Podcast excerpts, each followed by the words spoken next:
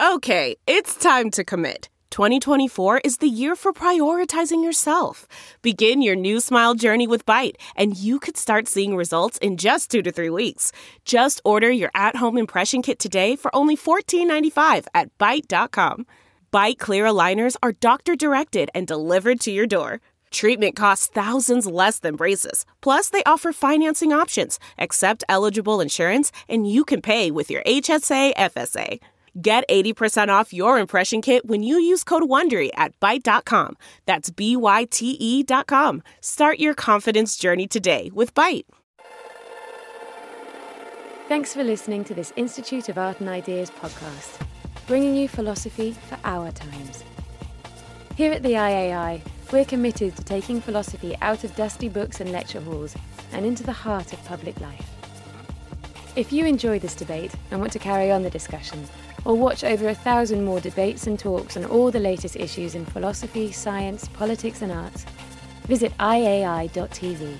Remember to subscribe and review on iTunes.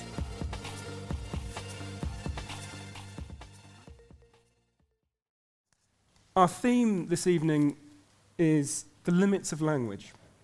The power of words is a wonder, and language perhaps our greatest skill. Yet the gap between the sound of a bell and its description is huge. What follows? Our speakers tonight are, to my left, Paul Boghossian, who's Silver Professor of Philosophy at New York University, which, under his supervision, has become one of the top philosophy programs in the world. Paul's publications include Fear of Knowledge.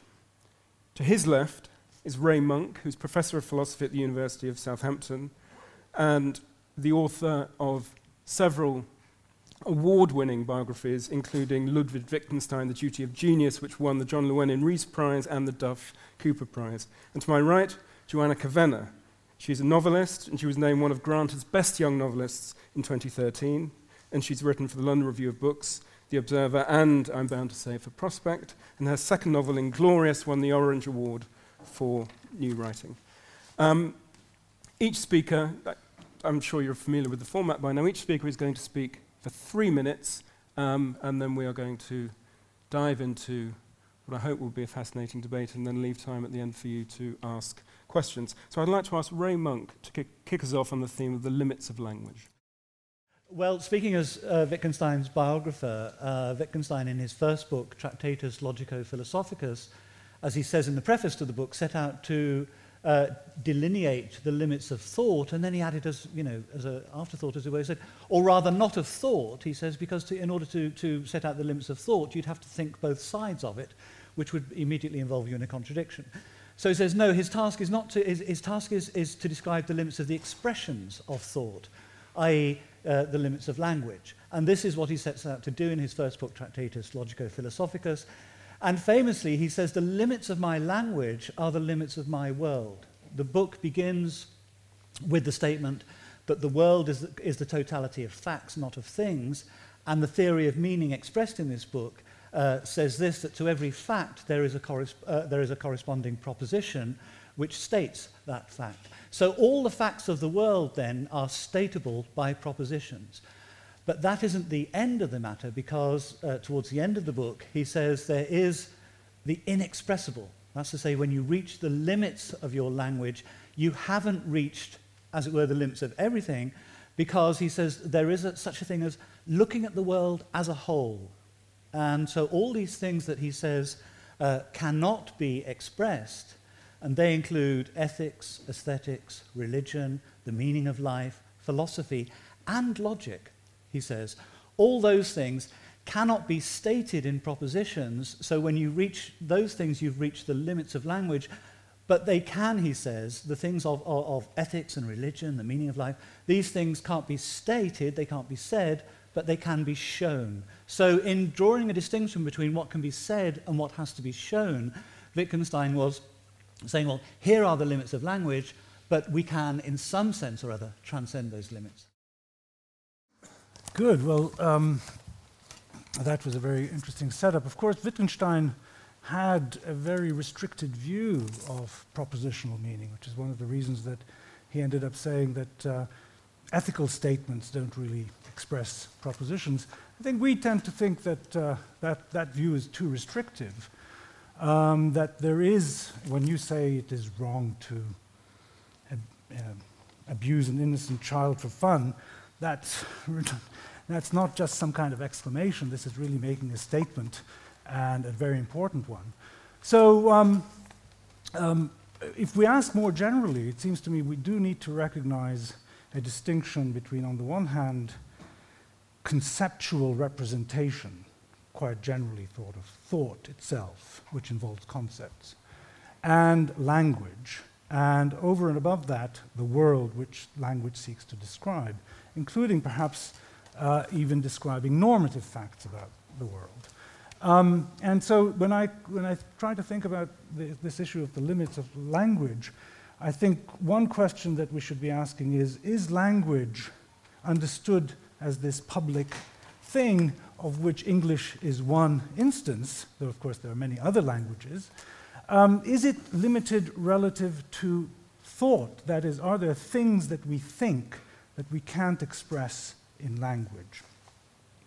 A different question has to do with the limitations of thought itself. Um, and you might think there isn't necessarily a contradiction in the idea that thought is limited, uh, because uh, it, not every instance in which you might identify a limitation like that is one where you're thinking a contradiction or thinking both sides of the, of the boundary. You might think that there are, for instance, forms of experience um, that have a definite content, but which you cannot somehow capture in conceptual or propositional terms. That would be a case where you are familiar, as it were, with one kind of meaning, familiar with another kind of meaning, and see some kind of difficulty in expressing the one in terms of the other. Um, and I, I, I, we, we, as the, as the uh, debate progresses, I think we'll probably be able to look at instances of that. Um, I think a lot of these uh, claims of limitation have to be handled very carefully because there is a tendency to make a very, very quick move from the sort of thing that I think uh, Jonathan expressed when he read the initial setup, which is to say there's a very big difference between the sound of a bell and the description of the sound of that bell. And that sort of strikes one as a very important fact because you think, look, I might not be able to recover um, the sound of the bell from the description of the sound of the bell.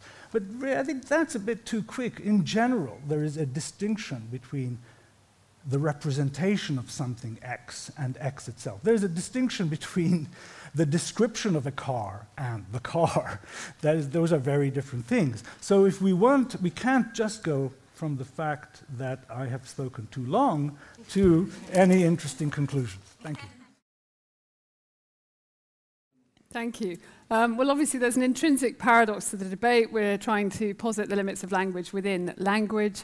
So, intrinsically, we will be limited if the debate is correct, and otherwise, we've disproved the notion. Um, I think also, I mean, limits attend to any mortal experience. We are all limited. Our perspective on the universe is not omniscient. So, vantage point within language we relay a limited perspective in what one assumes is a human system and thereby limited. So, um, and yes, we'll discuss, I'm sure, many further nuances of what is potentially limited, very intense physical experience we don't necessarily relay to ourselves in beautiful, cogent sentences. Um, our pre-linguistic experience of infancy, I think there's a lot that we can discuss as we go along. Um, I'd say also there are imposed limits on language, deliberate attempts to circumscribe consciousness through a control of what language can be used, and that happens within coercive totalitarian regimes, um, something like the three years natural disaster to express the deaths of tens of millions of Chinese people under Mao's policies. So something like that is trying to condition what can be thought through language, that's a decisive attempt to impose a limit. Um, I'd also say there are euphemisms, of course, war on terror, we live within them, austerity. Um, so, this awareness of limits, I think, is incredibly important for an individual trying to navigate what is beyond um, her or him. Um, I'd also say, though, I mean, I'm a stray novelist, and I wanted to make a case for this extraordinarily odd, fascinating, moving at times transcendental experience within language of poetry, of words that have moved people to inordinate new states of consciousness and being. And I think that's an exceptionally fascinating region of language. Um, to give a couple of succinct examples, say that great Ode to the West Wind, Shelley, um, make me thy lyre even as the forest is. So we have Shelley's beautiful ecstatic response to nature. He hears the forest being converted into a lyre by the wind. He feels himself, he wants to sing. There's this double layer of metaphor. He somehow expresses something that is almost ineffable through language. Um, so I'd say who has not been transformed and inspired and imbued with almost new states of consciousness? And as we grow, as we read, our consciousness changes and we, we somehow apprehend the subjective, otherwise limited states of others through these words. So I think that's a, a kind of strange and esoteric aspect that we all experience of language. Um, I'm going to end with good old Virginia Woolf, who's so eloquent despite the limits of language. And she says, Words are full of echoes, memories, of associations. They have been out and about in people's houses, in the streets, in the fields for many centuries.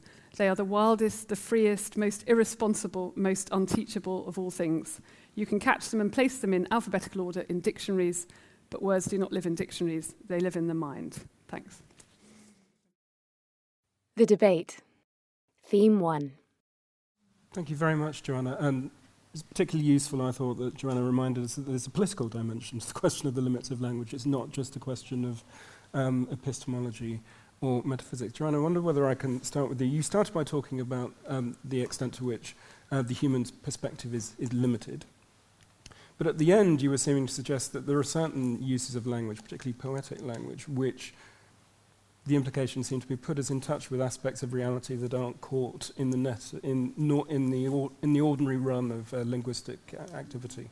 Have I, have I, got that right, or am I attributing to you? Yeah, it's, this, it's that yeah. weird paradox of our lives, isn't it? That one is alone and yet one isn't. It's that completely bizarre aspect of human experience, which inevitably is relayed through some of our most emphatic expressions in language, mm. poetry, and and myth and fable. And so I'd say it's, we are all conditioned by the fact we don't know what's going on. The universe is in large, vast reaches of the universe are unknowable. We're never going to arrive at a definitive answer.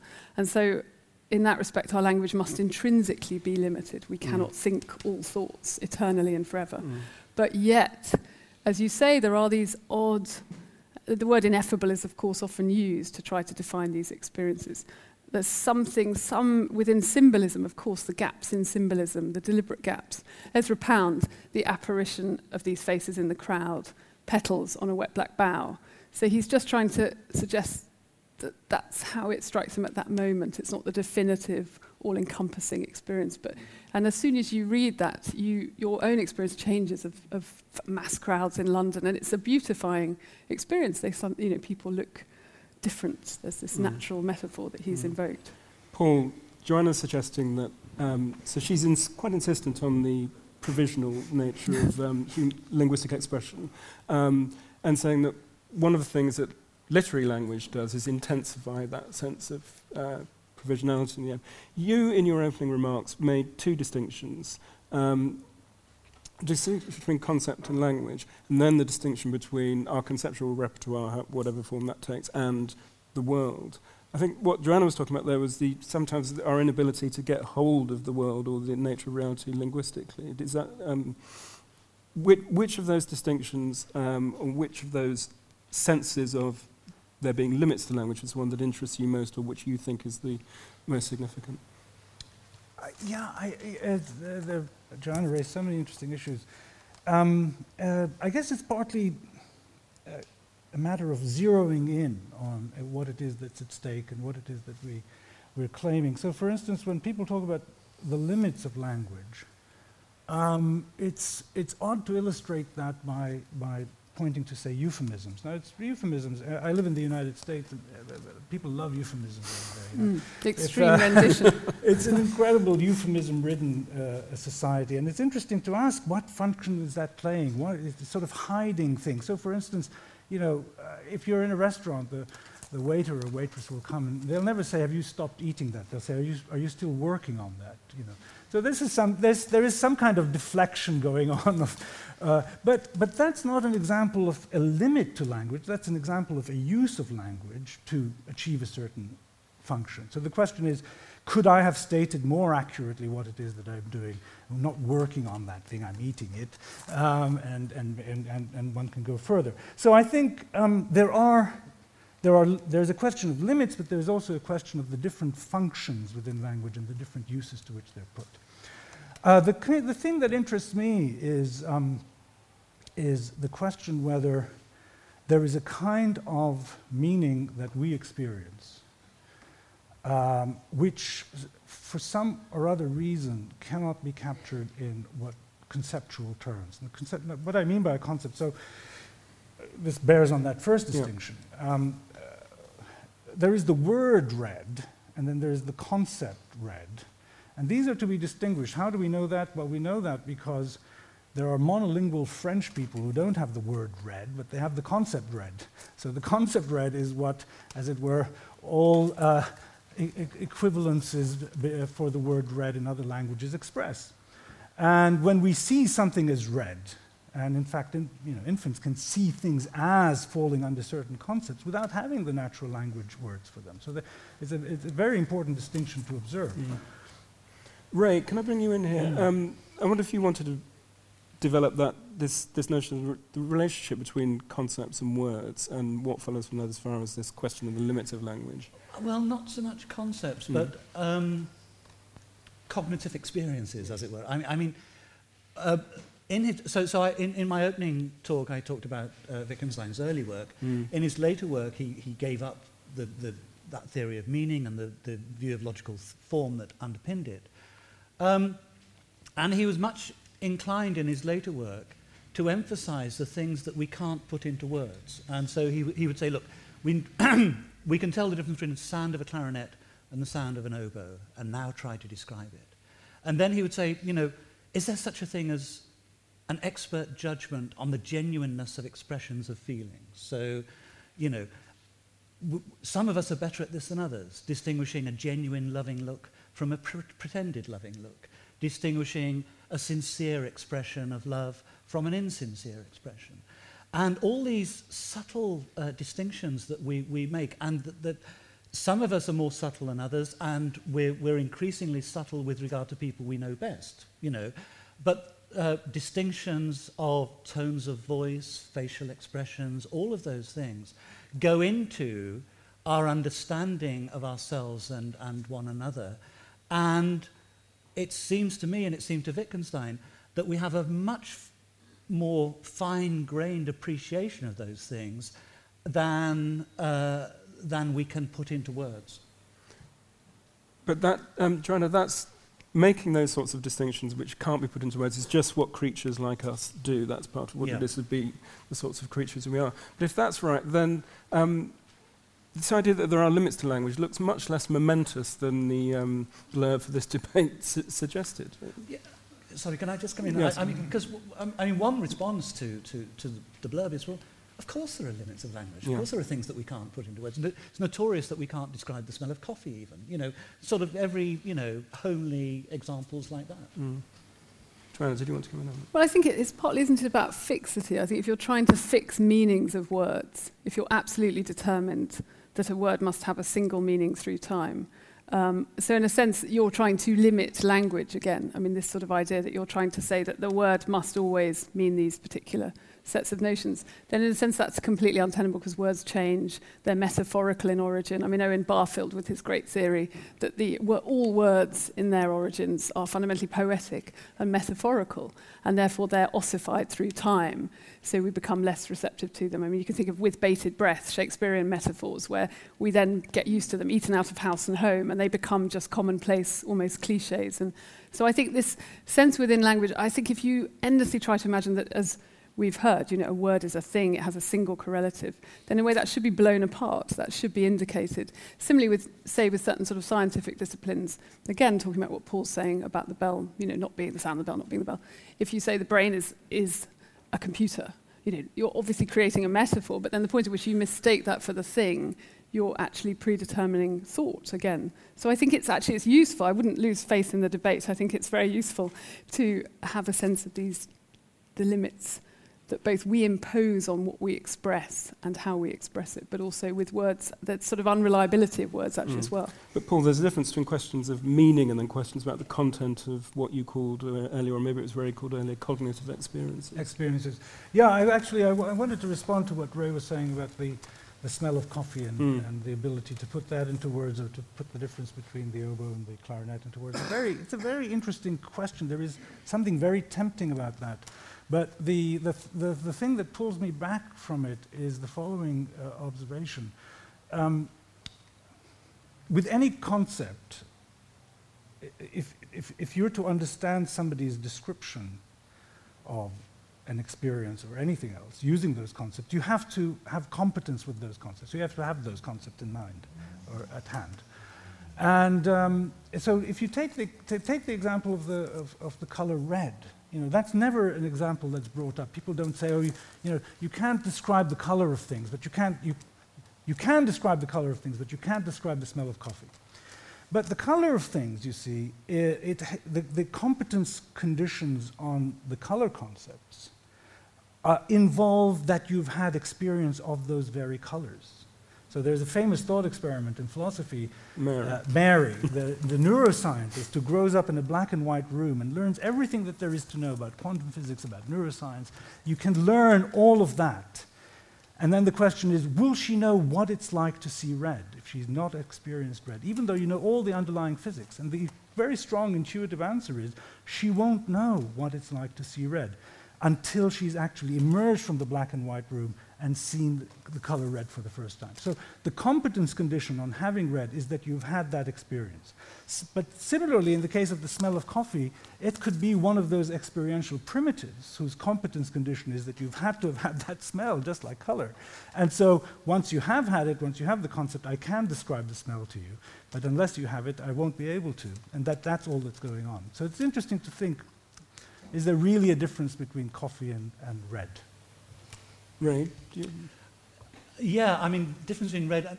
I mean, I'm, I'm happy in a sense with, with the idea that you know similar questions arise from uh, with regard to colours as with regard to smells. I mean, look at how many different blues there are on this table, and um, you know, do we have a word for every kind of blue we have on, on this table? Well, some, some people are, you know, some people have a better training, some people had a different kind of education, come from a different kind of culture. It was said, you know, uh, not so long ago we had all that hoo-ha about the dress. Is it, is it gold and white or is it blue and, and black? and uh, it was said in, in discussions of that uh, that the ancients, the ancient Greeks, the ancient Egyptians, uh, uh, couldn't see blue. And I don't know whether that's true or not, but it's an interesting, uh, it's, it, it's an interesting thing to, to think about you know, uh, you think, well, how could they not see blue? Look, there it is. You know, that's the blue. Uh, and, uh, but but it, it, it does seem to me imaginable that people would not make that distinction. Now, I mean, with regard to the concept red, of course, we don't have a single concept red. We have, you know, we have scarlet. We have all sorts of different kind of reds, and, and some people are more subtle, like with the like with the facial expressions and the tones of voice that I said earlier on. Some people, when they're describing color, are more articulate, they make finer grained distinctions than other people. And it will, it, let me just finish yeah. with this thought that, that, uh, that, that, ties in with some of the things that Joanna's saying, that, that um, I'm very interested in this idea of poetry as, as what T.S. Eliot called a raid on the inarticulate. You know, uh, I mean, the, of course there are things that we, we, we're not going to succeed in, in putting into words, but the, uh, the creativity of language shown by a poet uh, often takes the form of, as Eliot said, a raid on the inarticulate. We're trying to extend the boundaries of language. We're trying to say things either that haven't said been, been said before or saying th uh, things in a new way that hasn't been done before. I mean, that's, thank you, Ray. That's precisely the point I wanted to pick up and, and put to you, Joanna. So um, Ray used the example of the various shades of subtle distinctions between the shades of blue on this table. We or might say that a poet or a literary artist of one sort or another is someone who dwells in those subtle, subtle distinctions, and, and, and as Ray put it, mentioning Eliot, ra makes um, raids on the inexpressible. Yes, well, I, I mean, I think it's whether you so whether if you want to make forays into the truly inexpressible in language, then you know, create a mandala as Jung does obsessively. In fact, you know, create a purely visual symbol of the cosmos and the self, or you know, create a piece of visual art. Or I mean, I think what, what you're doing within poetic language all the time is you're drawing on the extensive resonance and again the, the echoes, the associations of words, the fact that words are historical documents, they move people emotionally, but also they register former civilizations. You know, they register the fact we have these words, these old Sanskrit words, you know, these pre- prefaces like vid, video, you know, that they show that historical peoples, the, the, you know, tribes moved and merged and, you know, met the Greeks and further words emerged into further layers of consciousness. So you're dealing, I think that's the part that interests me, that these are not, these words are not entirely logical or rational they invoke further states of consciousness that we've lost. Um, they invoke former realms. So even if you know you're talking about mechanical metaphors, machines, you know, they invoke further notions of, you know, deus ex machina, these further uses of these words, that no word is completely consistent, words aren't facts. And I think that's, it's that range of language that's so intriguing, I think.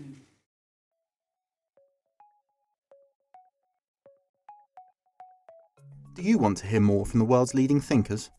If the answer to that question is yes, subscribe to IAI.tv for unlimited access to thousands of debates, talks, articles, academy courses, and live events. Are you bored of the surface level news, politics, sports, and entertainment coverage on your newsfeed? Go deeper. Get the philosophy behind the news and get the latest big ideas from the world's leading thinkers on subjects at the core of the human condition, life, the universe, and everything in between. It's free for the first month, and there's no commitment to pay, so subscribe now to understand the world beyond the surface level. Theme 2 um, Paul, you said in your opening remarks, well, you raised, you raised a question are there forms of experience that can't be captured in thought? What, do you, what is your view on that question? I mean, that, that's, the, that's the question we're circling around constantly. We are, we are. And, uh, and I think uh, music is a very good example. I think maybe I mentioned it previously, maybe Ray did as well. Um, you know, we do have, the, we, when, when, we listen to a great piece of music, um, we very much have the impression that we are picking up on some kind of meaning that's over and above the sounds and the tones themselves. I mean, the formalist view, which Edward Hanslick tried to defend in the 19th century, that said, uh, look, music just consists in tones, as it were, moving in time, not even realizing that um, uh, there, is, there is a metaphorical aspect to that description it's, itself. Um, that, even that seems too impoverished. Uh, on the other hand, when you try to say what the meaning of a particular piece of music is, so for instance, the, the wonderful opening of the Beethoven Fourth Piano Concerto, which Roger Scruton, I think, is, you know, it, it, interestingly described as an expression of tranquil gratitude, those sort of G major chords. Um, when you see once, uh, any, any one such description, you're immediately struck that there are alternative descriptions that you could give, that that one doesn't have to be the only one with which to describe the content of this music. So you realize that there is some kind, there's somehow, either it's a case of indeterminacy between, as it were, the conceptual resources that you have, or there is something else being expressed here that you only inadequately get at by using the standard propositional resources that you have. And I think that's a very, very significant effect.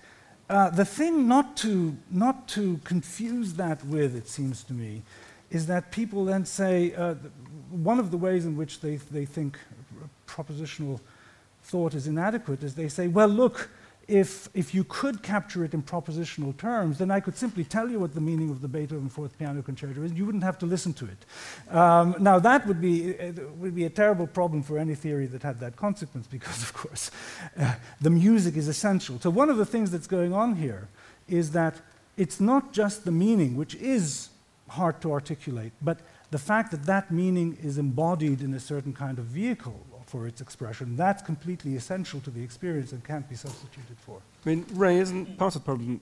It's not clear that asking about the meaning of his music is the right right question to be asking. Now, as, we, as, as you alluded earlier to, Ray, there's a long tradition going back at least as far as Schopenhauer of philosophers giving extraordinary significance and status to absolute music without words, as somehow putting us in touch with aspects of reality that language doesn't. Where does Wittgenstein fit into that story? Because I mean, he had some very interesting things to say about yeah, music. Yeah, I, I mean, Wittgenstein, of course, was very influenced by Schopenhauer. Yeah. Um, and there are Schopenhauerian themes and echoes of Schopenhauerian views throughout the Tractatus. Um, he doesn't, of course, just repeat Schopenhauer's metaphysics, uh, which Schopenhauer brought to bear on the understanding of music. So, so, so for Schopenhauer, music is the expression of the will. So in, if you have the world as will and representation, uh, our language is describing the world as representation. Music is the single thing, according to Schopenhauer, that gives us access to the world as will, i.e., the essence, the, the, the thing in itself. Now, Wittgenstein doesn't uh, buy into that, but, uh, and I think for, for Wittgenstein in the Tractatus, music is a big problem because, on one hand, music was the art form that meant the most to Wittgenstein. I mean, uh, if you go through Wittgenstein's manuscripts, he's, he's writing music all the time. Music is just going on in his head. He's, and, and, he, and he knows he could, he could whistle whole symphonies off by heart. He's, you know, he's, he, his life was just suffused with music. And music meant an enormous amount to him. And yet, on the theory of meaning in the Tractatus, music doesn't mean anything. So, so we have a, a, very grave problem there. And the, what I men- mentioned in, in, in, in my beginning about the distinction between saying and showing, well, you may say that that helps a bit because now music can not say something, but nevertheless, as it were, convey something, show something, and, and, what does it show? Well, it shows the inexpressible. Uh, uh, I realize I'm going on a bit, but no, let, let, me, let me just finish this th- thought with regard to the later philosophy. Now, the later philosophy has an interesting turn on this. In philosophical investigations, Wittgenstein says, understanding a sentence is more akin to understanding a musical theme than you might think. Now, what does he mean by that? Well, the old problematic was this. We, it, you know, Wittgenstein, the way Wittgenstein sets it up is we know what it is for a proposition to mean something. The words of the proposition uh, stand for the objects in the fact, and the proposition states the fact. And now we have a problem about what, uh, what music might mean. The later philosophy turns that on its head and says, well, we know what music means. And it's obvious that that meaning isn't to do with correlations of objects.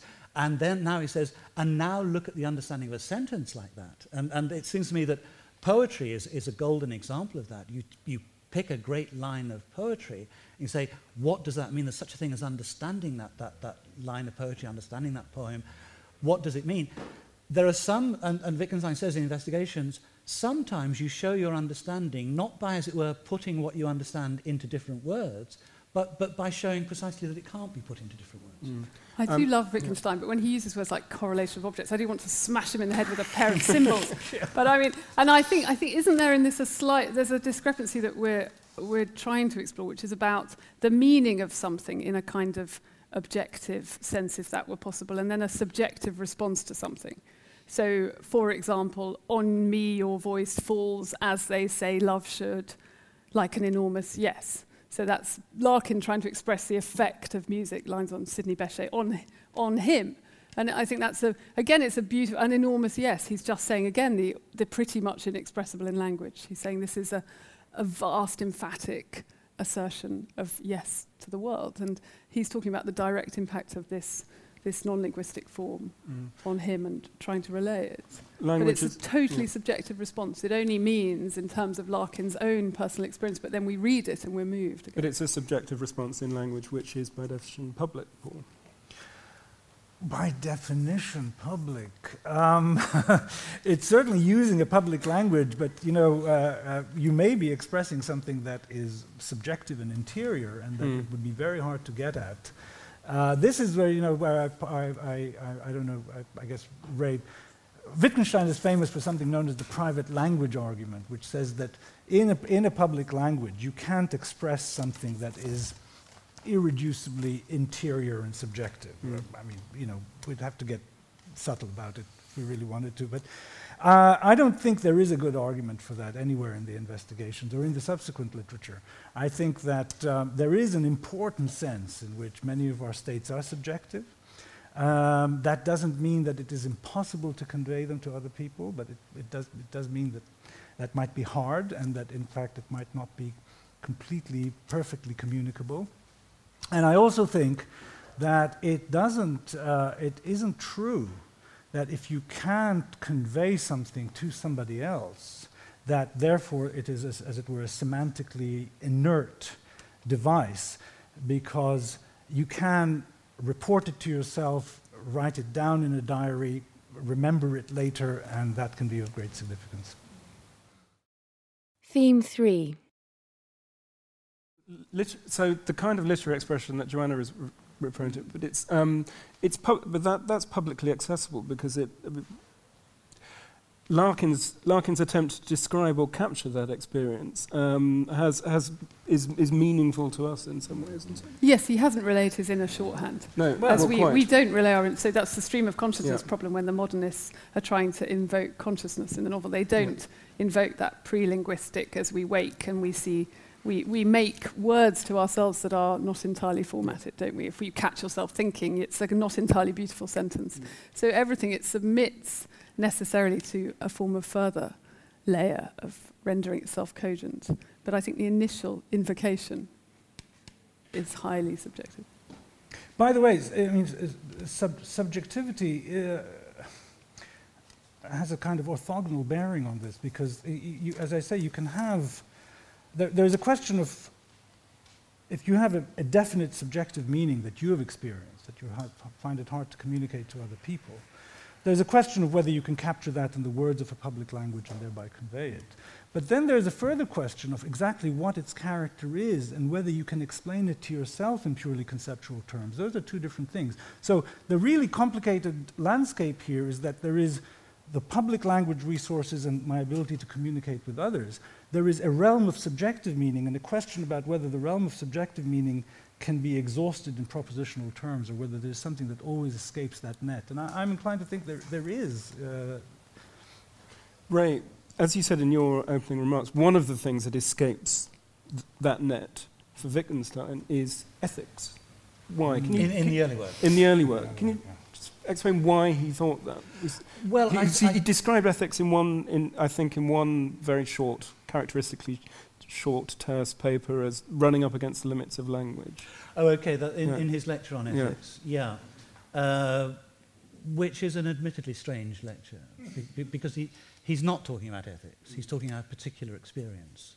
Um, it's interesting for me because I've had a similar kind of experience. Wittgenstein was describing an overwhelming experience of feeling, as he puts it, absolutely safe. Uh, you know, he, he says, it, you know, he, he, I, I don't know where he was. He was walking, and he suddenly felt absolutely safe. And his point in that lecture is that this was a very powerful experience for him, but that if he tried to convey it in words, he would, he would dismiss every, every construction that he could come up with as inadequate for conveying that experience. He would say, no, it, that's not quite right, that's not quite right. And, and so he describes that as running up against the limits of language. And he, and, and he does that in a lecture on ethics because the more or less unspoken conclusion here is that we have the same thing when we try to say anything ethical, that we're running up against the limits of language. Now, in the Tractatus, there's a theory of meaning in place, as it were, to, to, to, to explain that, which is that, that propositions get their meaning from picturing facts, and he takes it for granted, I think, that there are no ethical facts, and therefore uh, there are no ethical propositions either. Um, you were quite um, dismissive earlier on about this Was idea. I? Oh no, this- no, I was only dismissive of one that- phrase of the Well, otherwise there was lovely this idea that the early yes. Wittgenstein um, saw language as picturing facts or picturing the world. Um, certainly for you, poetic language, literary languages, that's it's not in that business.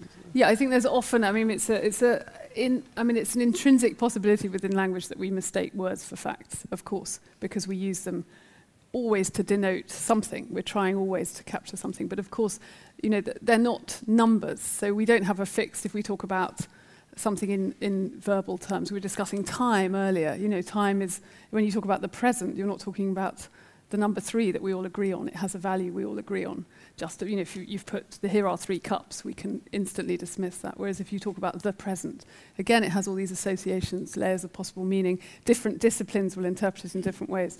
And so I think it's that, again, it's the, the extent of available possibility. But I think that's a good thing. I'm not in any And I think, again, I've been arguing against attempts to shut that down. And earlier about the sort of um, this thing about limits by euphemism or limits by control. I think, again, that's an attempt to shut this down where you, you have something like the Nazis um, where they're trying to. There's a great book by Victor Klemperer about this, Mm. um, all about the Nazification of language in Germany.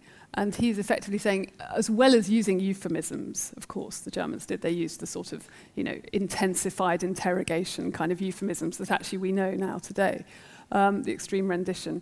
But they, they also attempted to insert Nazified sentiment into existing words. So I use, you know, the example is the Das ewige Deutschland. You know, you suddenly have a, a German term, ewig, which has always meant, you know, pretty much has been understood to mean eternal.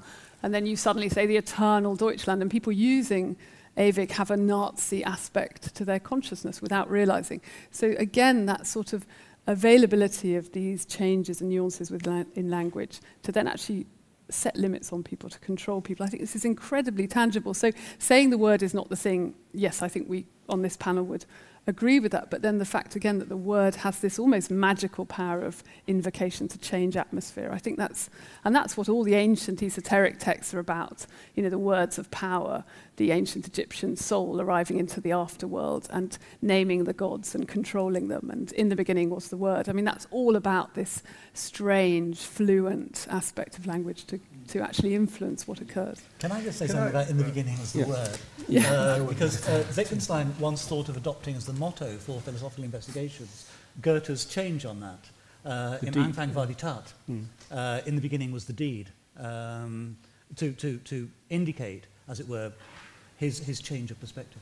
Paul, you wanted to come in on this? I wanted to engage Joanna just a little bit about it because there's this. Um, I mean, you're pointing to what I would call um, abuses of language, or you know, invocations of certain kinds of words and certain kinds of rhetorical device to achieve certain kinds of ends. But you know, one of the things you were doing just now is pointing that out in language, uh, correcting the, the, the rhetorical excess of a particular linguistic device linguistically. So, you know, uh, by itself, I think the fact that people use rhetoric and they use it to inflame and to uh, incite and so forth and so on isn't by itself a reflection about language itself or thought itself, because in fact, thought and language can correct those excesses. Uh, it's rather about the fact that you can use anything to do good things or bad things, and, uh, and so it's really a matter of the use to which you put it. Yes, don't worry. Um, As a novelist, I'm, yeah, I, I struggle all the time, of course, as, as we all do, with the, the registers of language and the uses to which one would put it. And I think we all understand the paradox intrinsic to the debate. I know, that but there is a tendency to sort of say, you know, within language is this dangerous thing because look, it's been used dangerously. No, no, I'm not it's- saying I'm not saying language intrinsically. right. I'm saying we mu- we all, I think, and I'm sure, I suspect we all agree Right. that these words are not. You cannot entirely fix the meaning of a word and then say it's a kind of, you know, it's a, a dead neutral word. That you know, it, every single word has this this germinating power within it. It can be then changed. Well, further I mean, that, demarcated. that, can, that is a point that can be taken to excess too. Um, I mean, there, there Not by a novelist. That's why you're a novelist and he's a philosopher. That's. Did you want to develop that thought? a Well, little yes, bit? and I mean, look, this is very important and very interesting. Languages develop, and so a, a word has a history. Uh, it's, hard, it's harder to think of a concept as having a history, but for reasons we won't go into. But a word, a word has a history in the sense that it can be used to express different things at different times. Now, one of the really interesting questions about, about linguistic meaning is whether at any given time it has what you might call a well demarcated meaning, which is such that somebody has got to grasp that meaning in order to know what you mean, and then everything else is sort of an extra that you may or may not know. So, for instance, you know, you know, the word Rome, that refers to a certain city. Okay. Uh, there are people who know a lot more about Rome, including its history and so forth and so on, but we think that's not required in order for you to understand that I said, I'm going to Rome next week. You know, you don't need to be an ancient historian to know all of that. So there, there seems to be a demarcation of the things you've got to know in order to use Rome as a, as a name for Rome, and then everything else is kind of ancillary to it. That boundary can change over time, but it does look like, you know, to the extent to which we think there is such a thing as competence with a word, that's a, it's a delim- delimited. Yes, but if I told you to think of Rome without imbuing it with your doubtless huge knowledge of Rome, it would be very hard for you to create that barrier in your own mind, I suspect. Ray, where do you um, find yourself? There's a sort of deflationary uh, impulse to Paul's remarks. Really, No, no. Deflationary in what way? Um, that some of this talk about the limits of language is really is is less significant than we that we might think. I mean, that that's my sense of what the drift of what you've been saying is to say that some of it is obviously true, but trivially, trivially mm. true. Right. Yeah, right. Trivially true. I, I, I, I'm not convinced that's what Paul was saying, no. but, but, but um, sh- to be sure, there are limits of language. Uh, uh, now, I, I mean, what Joanna was saying about the, you know, there's something totalitarian about imposing limits, of course. It's not a question of imposing limits, it's a question of recognizing limits. Or if you're, you know, uh, uh, uh, you're, you're a determined and creative poet, as it were, not recognizing limits and trying mm. to do, hmm. you know, trying to do something about it. So, um, but, but I, I think possibly, I'm not entirely sure, but I think possibly where Paul and I differ is with regard to uh, whether it's an interesting fact or whether it's a fact at all that you can't describe the, ta- the, the smell of coffee. Mm. It seems to me that you can't, and, and, and that's an interesting Sorry, fact. Paul, I didn't mean to attribute views to you you don't hold, um, which is a sort of professional hazard um, doing this sort of thing. But um, do you want to respond to Ray there? Because it, you, it did seem as though you didn't think it was a particularly interesting um, fact about us and our linguistic behavior that we can't describe in language, the smell of coffee? Um, well, as I was saying, the, the, the, thing about this that puzzles me is that I'm aware that for a, a, very wide range of concepts, including those of the colors, so people don't, as I say, he, he goes back to the example of the smell of coffee, but not the color of, um, as it might be, uh, Granny Smith apple.